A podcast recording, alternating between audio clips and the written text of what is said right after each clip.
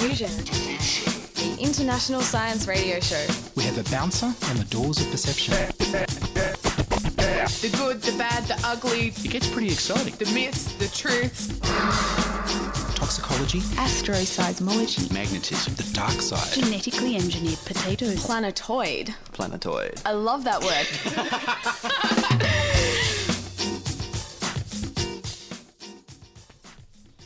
Hello and welcome to Diffusion. Listen to amazing and bizarre science infused into your brain. I'm Doctor Julianne Popple. On this edition we'll feature digging for cicadas, glowworms and life on Mars. But first up, Therese Chen and I are going to discuss the science news.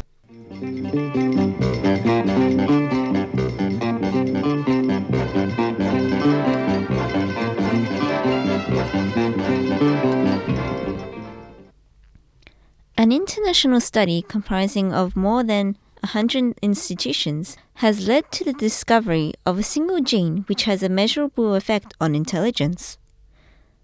Published in Nature Genetics, the collaboration was initially formed with the intention of mapping the gene which affects the ability to resist mental illnesses, as well as determine the factors that lead to tissue atrophy and brain size reduction.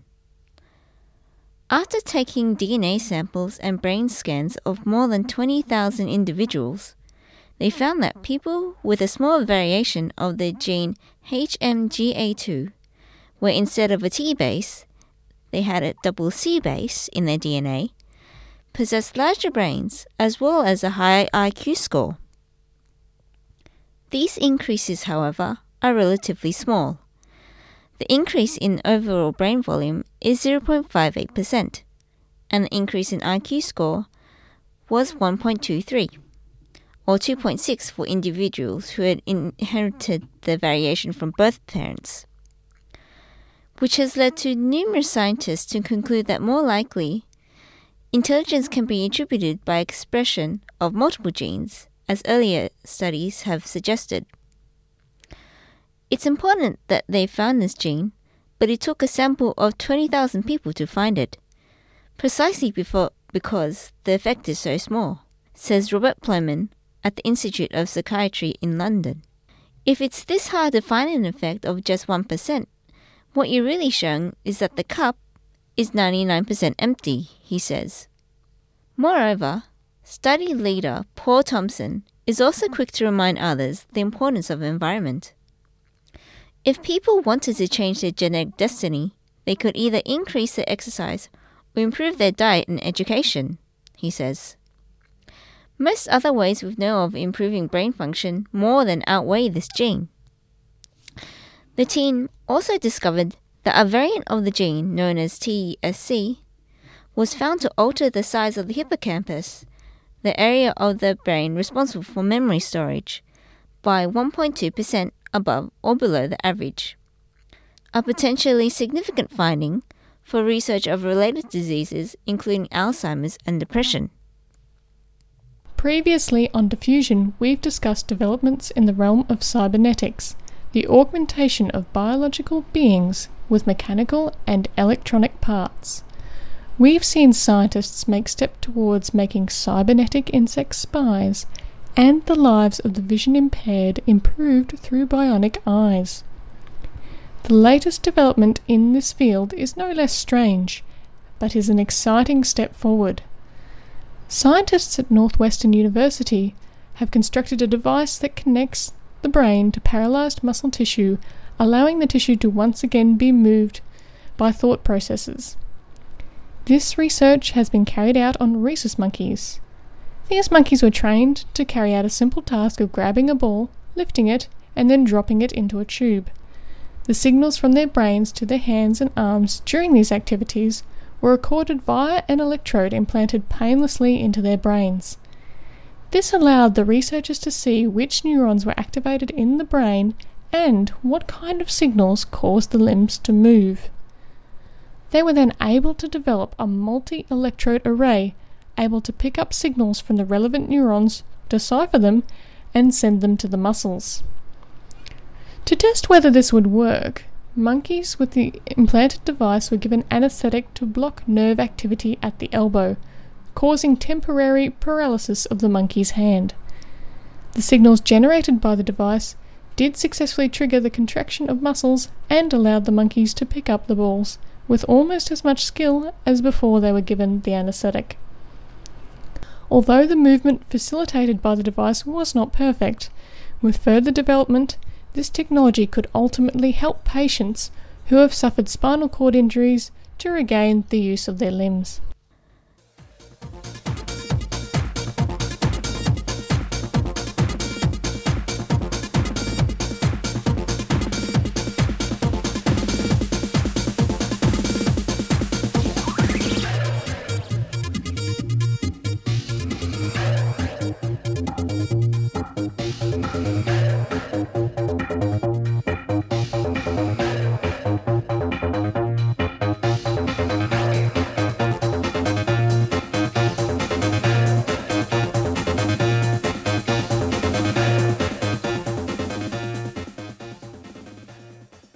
Have you ever wondered about life on Mars?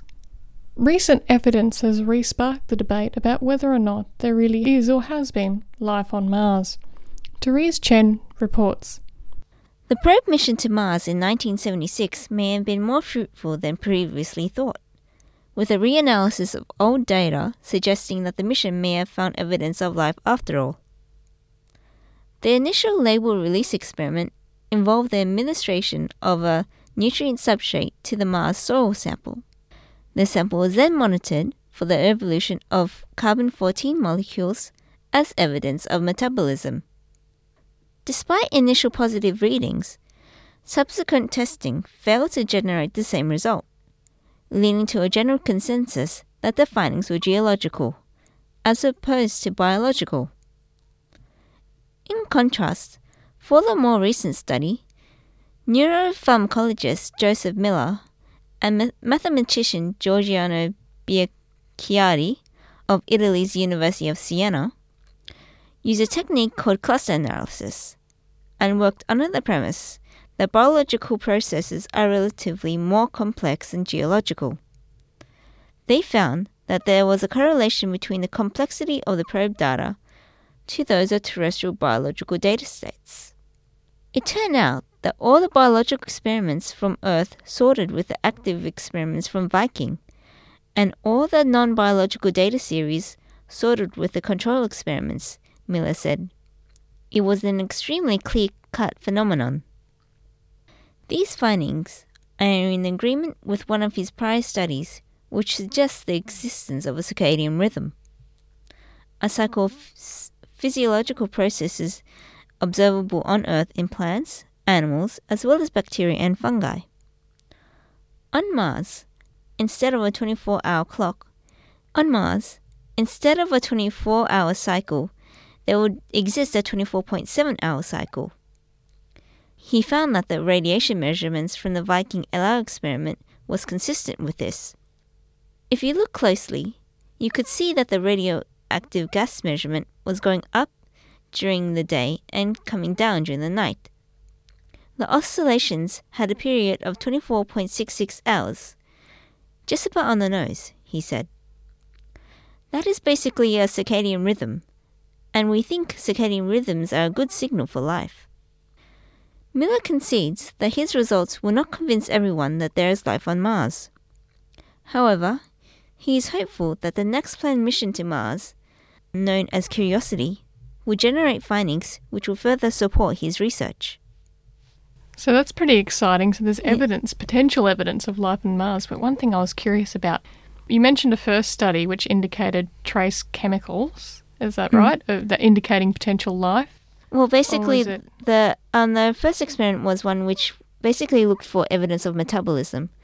So I guess they just re, re looked at the data and used a more un, uh, used another approach to the analysis. So metabolism of something like bacteria, for yes, example. Yes, pretty okay. much.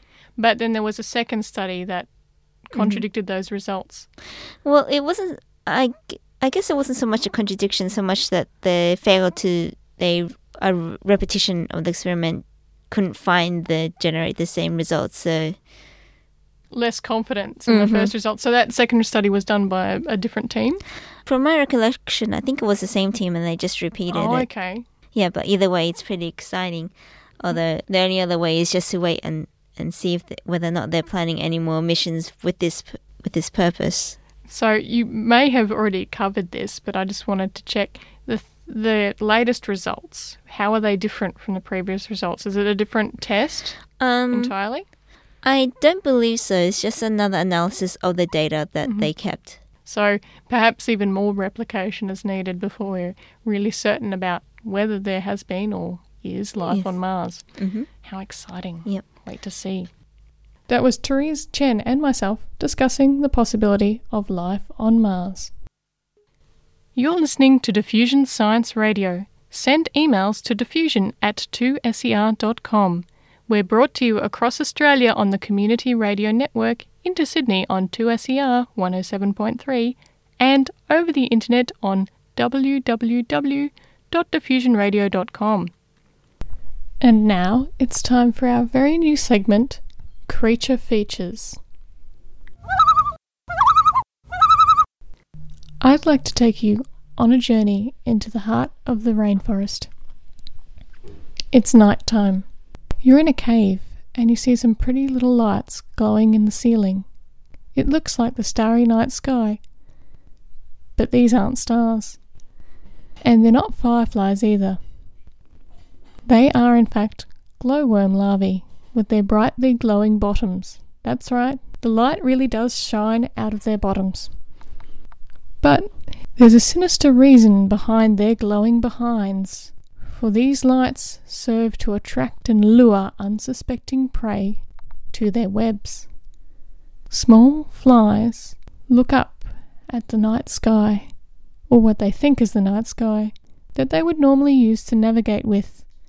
Instead, as they move closer and closer to that pretty blue light that looks so alluring, they get closer and they find themselves entrapped in a tangled web of sticky, hanging threads with long drops of mucus.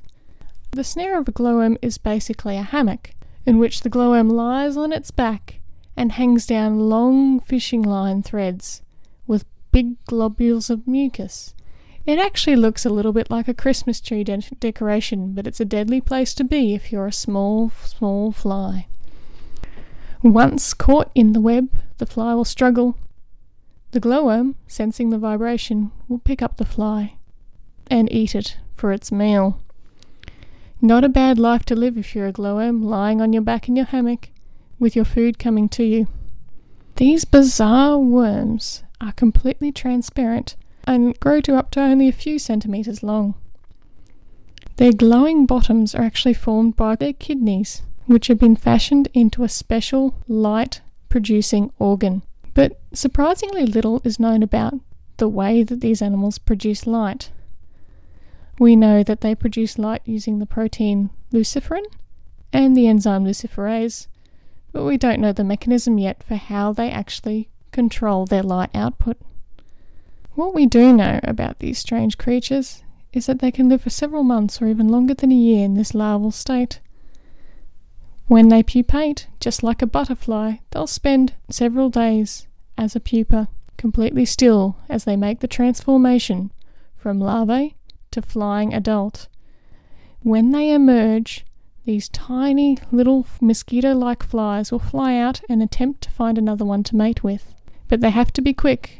Females only live for a couple of days and males only live as long as a week, and they're not the strongest of flies, so they have to be lucky. This unusual group of insects is endemic to Australia and New Zealand, and over in New Zealand it's a big tourism industry with thousands of tourists coming to see the Waitomo caves and their glowworms every year.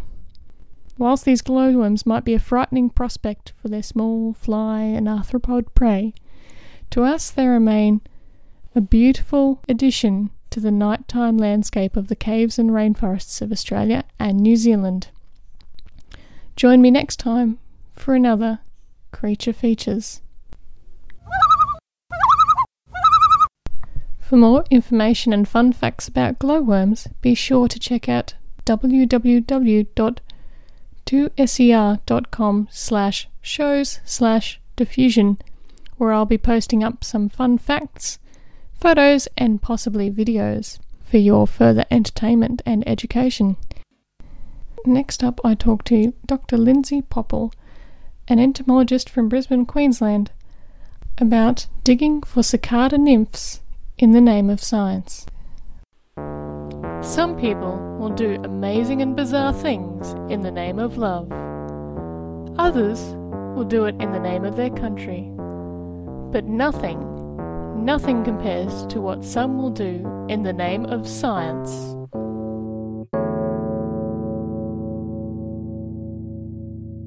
Doctor Popple, I wanted to start by asking you, what's the strangest thing you've done in your research and why? Strangest thing I've ever done in the name of science, according to any sane member of the public, would be to go out into a park and start digging holes with a fence post digger. and and why were you digging holes with a fence post digger? I was actually trying to find cicada nymphs underground. I thought, you know, cicadas were these winged creatures flying through the air, and you're telling me there's some underground? How does that work? Well, a lot of people will be familiar with the shells that they find on trees. These rather alien-like life forms are the, uh, are the window into the larval form of the cicada. And that strange body shape that they have is associated with their adaptations for life underground. So they're little digging machines. That's right.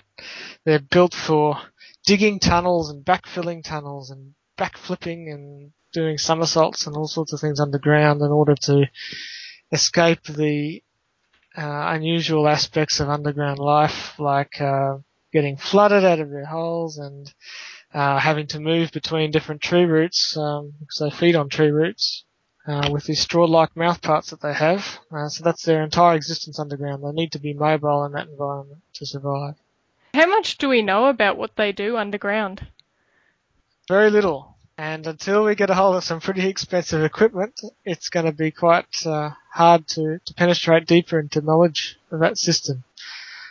So I imagine it would be actually pretty hard to find these nymphs underground. How did you go?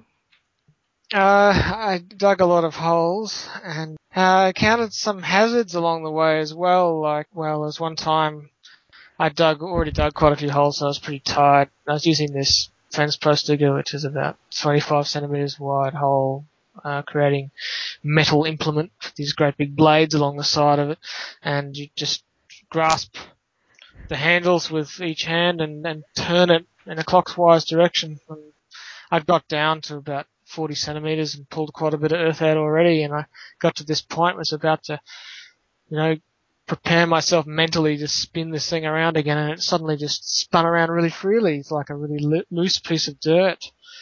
And I thought, that's a bit strange, and I sort of leant down and went to move it again. It was really quite soft, and I could hear this strange rustling noise in the ground. I thought, that's very odd. And I sort of leant forward, and then pretty soon after, stood back a bit as this massive wolf spider just clambered out of the hole and uh, went came towards me. So I, I think uh, I recall abandoning that particular hole pretty soon thereafter. I can imagine one would. So did you ever um did any did you ever encounter anyone while you were digging holes? Did anyone ask any questions? Yeah, you got the whole uh, what are you doing here, digging up these holes? Oh my God, and stuff, you know. And you explain it, and people get pretty interested in finding out, you know, while you're digging up these cicada nymphs when, you know, every summer there are hundreds of them crawling over their trees and they find them everywhere, and yet, you know, I'm willing to sweat for hours trying to actually unearth things to find out what they're doing. And, you know, of course the hazard is while you're doing this, half the time when you're digging them up, you may only dig up half of one, so that's not very helpful. Yes. But t- were you were you trying to sample living specimens, or just to find out where they were? Mostly trying to find out where they were, but also wanted to get a hold of a few living ones so I could sort of stick them in a dirt terrarium and find out what they do, just watch how they work, because, you know, once you get them out of the ground, they kind of look hopeless, you know, they just sort of mumble around and you think, this has got to be the most useless life form on the planet, it can't even move properly. And yet, you know, as soon as you go, all right, There you go. Have an environment that looks like the one that you came out of, and you sort of leave them alone for a few minutes. Suddenly they're down there and spinning around and moving around like like anything that would be in its perfect environment. So you can see the way they work. So you were able to make some observations of some live ones that you sampled? Yeah, only uh, only a couple of them that wanted to perform for me, basically. Even though you weren't able to make all the observations that you wanted, I understand that you, you did quite well recording the songs of adult cicadas. Why were you interested in listening to adult cicada songs? Because listening into this, listening to the song is a window into the, the mating system of the cicada, and the calling songs themselves are regarded to be species-specific, so they have a particular pattern and pitch that is characteristic of the species. And the reason for that is that the males produce this song in order to attract the females, and the female needs to be able to recognize the song of a potential mate. So the females are able to recognize the males? That's right. Yeah, so the reason why I wanted to look at the, at the songs and work out species limits in some groups where you basically got these cicadas that produce different songs but they look the same. Okay, so you've got some species that look the same but have a different song? That's right. So we're trying to understand the functional aspects of songs in terms of how we define the species, and, and what difference does it make when one male produces a different song to another one in terms of assortative mating. And how gene pools work.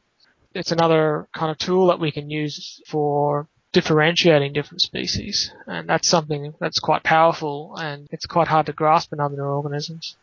I never would have imagined that one could use the song of an animal to differentiate it from another one quite in that way. So it's the male that does the singing in cicadas, right? That's right. Is there any kind of response from the females? So across the smaller types of cicadas, or the ones that have a thinner build, which make up the majority of the cicadas out there. They're mostly small, inconspicuous, and have soft calls. There, there's a more complicated interaction. The male produces this song, and the female hears that song, and she's attracted to it, so she'll fly into the general vicinity of the male. And you'll hear in the songs of these smaller cicadas that they've sort of got this pulsing element. They've got this repeated motif that just keeps going on and on. And in between those repeated phrases, you get a bit of a silent gap. And that silent gap serves a purpose in that it allows, provides a cue uh, for the female to respond. So it's in, during that silent gap, the female gives a quick flick of the wings, which produces one sharp tick sound. So you get these these repeated units and the sharp tick sound quickly following them in the form of a kind of a duet between the male and the female, and is is that very short, non-specific response of the female that allows the male to actually track down the female while he's still singing. So it's actually, in the end, the male that finds the female. But the specificity of the song is not in the female response, it's in the context of the female response within the pattern of the male's call. Well, I'll certainly be listening uh, more closely to the cicada songs in the coming summer. Thank you very much, Doctor Popple. My pleasure.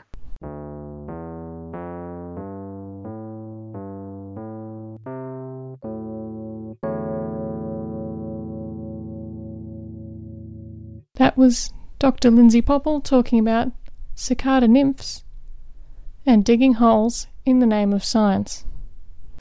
Science is fun. It helps you to learn, to know, and to appreciate. When you study science, you may go on field trips. You discover the marvelous interrelationships between all living things. You learn to read the history of the earth as it is written in rocks and fossils. You find out what makes things tick. In the study of science is found the most useful and satisfying knowledge of man. Study science, because you will find in the study of science a richer, more rewarding life. And that's all from us this time on Diffusion. You can send email to diffusion at two S E R dot com. That's diffusion at two S E R dot com, and tell us your thoughts, feelings and stories. If you'd like to be on the radio and you live in Sydney, we need more volunteers on Diffusion. Subscribe to our podcast on the Diffusion website at w w w dot diffusion radio dot com. That's w w w dot diffusion radio dot com. Contributing to the program were Therese Chen. Diffusion has been produced by myself in the studios of two S E R in Sydney, and Diffusion is broadcast nationally via the Community Radio Network. I'm Doctor Julianne Popple. Join us inside your audio device of choice for more science wandering next time on Diffusion Science Radio.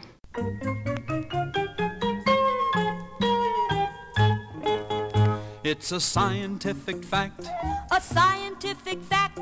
It has to be correct, it has to be exact. Because it is, because it is a scientific fact. It's a scientific fact that our high and low tides are caused by the gravitational pull of the moon. It's been proven to be true, like one and one are two. It's checked and double-checked, a fact that can be backed. Because it is, because it is a scientific fact. It's a scientific fact that there are belts of radiation in outer space which are a hazard for future space flyers to overcome. It's a scientific fact, a scientific fact. It has to be correct, it has to be exact. Because it is, because it is a scientific fact.